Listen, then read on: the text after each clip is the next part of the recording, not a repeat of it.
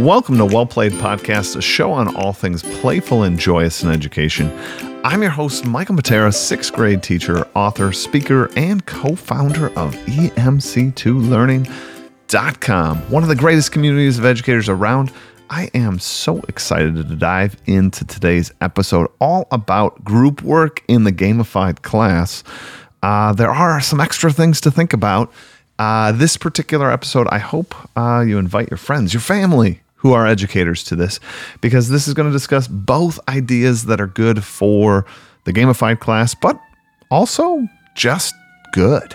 So let's let's dive in. As always, I would love for you to connect with the show by using the hashtag Well Played Podcast and tagging me at Mr. Matera if you're on Twitter and at Mr. Matera Edu if you're on Instagram. Absolutely love you to join in this conversation. What do you do for group work? How do you structure your groups? These kind of questions, these kinds of things. And anything you learned from this episode, I'd love to hear your thoughts on it. Okay, so let's jump over to our episode here. And first things first, when you're talking about group work in a gamified class, balancing the teams are important. Now, something that some of the resources we have on EMC2 that help you do that uh, is like one of our gamification control towers, for example. That one lets you set that you want your teams to have ghost players. The the thing sort of calculates that the biggest team has, you know, three more players, two more players, one more player than this team and it makes a phantom player that's the average of the people on that team. This works at the whole class level. So if you have like five periods and you can balance it out that every team has equal number i'm doing air quotes here like as if you can see them equal number of uh, people with those phantom players. But each of those phantom players for those other teams are the average of just that team's player. Kind of cool. And you can do it also with guilds or groups with inside any uh, class that when you're comparing guilds, each guild can get a phantom player up to the level of the largest guild, and it will be an average of just that specific guild, which is really cool to see that phantom player work that way. All right, now uh, you can kind of see that that kind of matters to make the game fair, to make it something that everyone, I don't know, knows and understands and is okay with the fact that there's there's a level of fairness in the game and I think that's why we want to make sure we do that and something that we should kind of be on the lookout for in our classes uh, for sure. Now, there's the other version of balanced teams, the abilities. Now, this one is a little nebulous and hard. You got to think through in your class what do you ask groups to do? Are groups there to have conversations? Are groups there to do a project? Are groups there to face all sorts of zany challenges as they are in my class? This this is where it is a little harder to balance groups, I'll be honest, because when you're talking about it being zany activities, well, then you don't know. right? I, it's hard to make balanced teams because I don't know. Uh, for example, my Greece unit, I do all sorts of minute to win it challenges.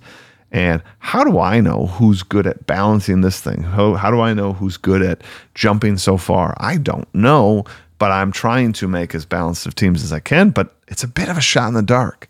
So, in some respects, balance it out uh, when when that happens, when you don't know what thing to balance the group out with. Balance it out with your own intuition in terms of how this group will function together. What will the group become by working together? What do they have to learn from each other? Uh, and I like thinking of it that way. So it's not just put friends with friends. It's not just intentionally mix up friends so that they're not together. It's what, why did I put this group together? What's the why behind this group? Uh, what role do I see each person in this group playing? Now, as you can already probably imagine, that's a lot of work. That's a lot of effort. So maybe you are like, what? I like I don't want to put that kind of time and effort into my groups all the time because Michael, I use groups every day and I mix them up and blah blah blah. For my mix up groups, I don't worry as much about it. But these for me are sort of long standing groups, something I'm going to keep for a whole unit, two units, maybe a whole quarter, maybe even a whole semester, dare I say. Uh, the longer you keep them in the groups, the more they learn from each other, the more they flex the, the creative muscle and the power and the organization around their group. And that's kind of a cool thing to recognize. And so realize that your groups are going to have that experience and train them for that. Talk about how this is going to be your group for a long time. And so give them opportunities to learn from each other, give them opportunities to become better at group work because now they have the runway. They know if they take time today to learn a little bit more about each other and and what, what makes them effective workers, they're going to then have a payout because they're going to be able to work on the next project a little smoother and the next project and the next activity and the next zany thing. Their group is going to know and understand each other. That is what I absolutely love because I find it to be a little more real world, real, right? Sorry for the double use of the reel there. That's the best I got early in this morning as I am recording this podcast. All right, now uh, we kind of said a lot there, and some of the other things that I kind of want to touch upon before we kind of wrap up this little micro podcast here is mix or not mix, right? We've touched upon here, long standing or not. I do both, which leads me to my next topic here. Having like a, what I call maybe like a home base or a landing zone. This is your group kind of through and throughout.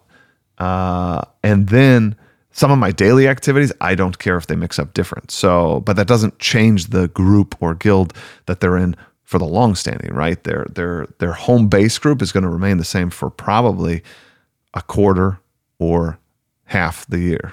And then we'll mix that up and it'll be again a quarter or half the year. So either I have four groups that are your home base or two groups that are your home base. That's the long standing stuff. But then like you're doing a fun little one day activity that they need to be in pairs, don't care, right?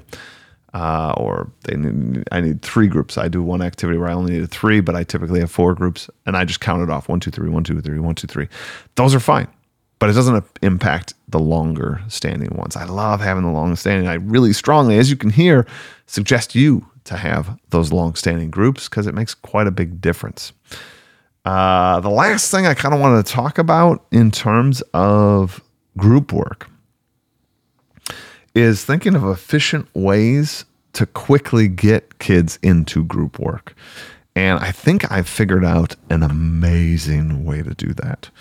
Uh, you set up a folder called shared activities or whatever. And then inside that folder, you make a folder for all your classes. So I have one for period one, period two, period three.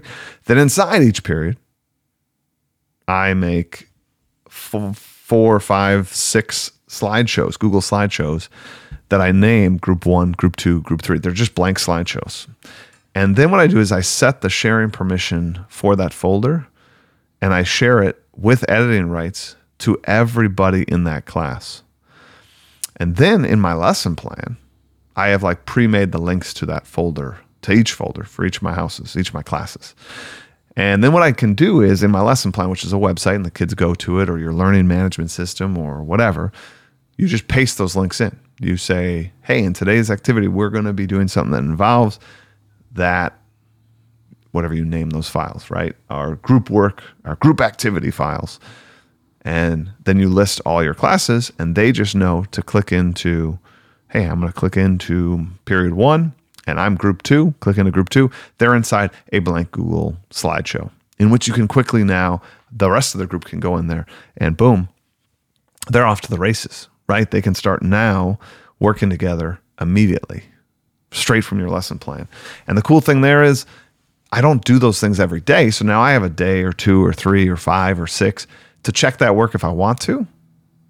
And then I don't even delete it. I just leave it there. Then the next time I do that, kids will be like, oh, there's already stuff here. And I just say, delete what's ever there. Delete what's ever there. I've already looked at it. And now, new blank thing for whatever we're working on. These, this is great speed up hack for your teachers uh, that make me actually want to do more group work because it's so easy. So, you know, as you look to do group work in your class, uh, I strongly suggest that you, um, I don't know, think about setting up this folder structure in your class, uh, as it as it's so helpful, uh, and it speeds up that process and allows group work to happen more often, which is probably what we should be doing. Everybody, I'm Michael Matera. So glad to have you on on this podcast, this well played podcast. As always, please use the hashtag well played podcast and tag me at Mr. Matera. I'd love to hear from you. Love to hear if you are using group work in your class. If you have some group work hacks that can help us all out, please do. I will uh, tweet it, retweet it, and talk to you. All right, everybody, have a great day and play on.